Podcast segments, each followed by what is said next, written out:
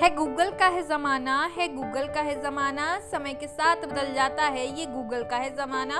क्यों खुजाते हो अब अपना भेजा, किसकी कंट्री, किसी कैपिटल, किसकी करेंसी, किसका स्टेट, किसका यूरो, किसका पार, अब क्या समझने की जरूरत है, है गूगल का है जमाना। सर्च इंजन यहाँ हर कुछ तुम्हें छुटकियों में बताता है, क्यों सोचो तुम अब दो मिनट भी, गूगल तुम्हें सब कुछ बताता है। टाइम इज अ टाइम और हर दिन कुछ नया आता है, प्ले स्टोर के ऐप की तरह हर कुछ अपडेट हो जाता है। है गूगल का है जमाना, लेकिन अब है जंग छिड़ी कौन किससे है ज्यादा, है गूगल का है जमाना।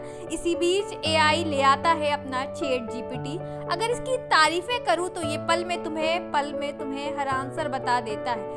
पूछना हो किसी हेडलाइन, पूछना हो कैसे लिखो तुम आर्टिकल, कैसे करो तुम किसी ऐसे राइटिंग, कैसे करो तुम स्कूल के और कॉलेज के असाइनमेंट, तुम्हें पल भर में सब कुछ बता जाता है। अब दिमाग नहीं, तुम्हें टेक्स्ट करके प्रॉम्प्ट पर लिखने की जरूरत होती है।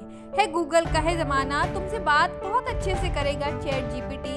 खासियत बताओ तो तुम हेजिटेट नहीं होगे, क्योंकि तुम्हें कोई देख नहीं रहा, तुम सब अपने प्रश्नों के उत्तर से पूछ लोगे। लेकिन कहते हैं ना, है गूगल का है जमाना, है प्रतियोगिता है का है जमाना। इसी बीच गूगल भी दो हज़ार तेईस में कुछ ले आता है। बार्ड के नाम से सुना होगा, ये भी एक सर्च इंजन टाइप ही है, जहाँ कोड और टेक्स्ट को लिखकर सारे प्रश्नों के उत्तर समझ सकते हो। इसकी अगर मैं बात बताऊं तो किस हेडर को कैसे देना है आप उसको बताकर हिंदी इंग्लिश में देख सकते हो। ये चौदह लैंग्वेज फॉरन से ज़्यादा लैंग्वेज में आपको अवेलेबल हो जाएगा।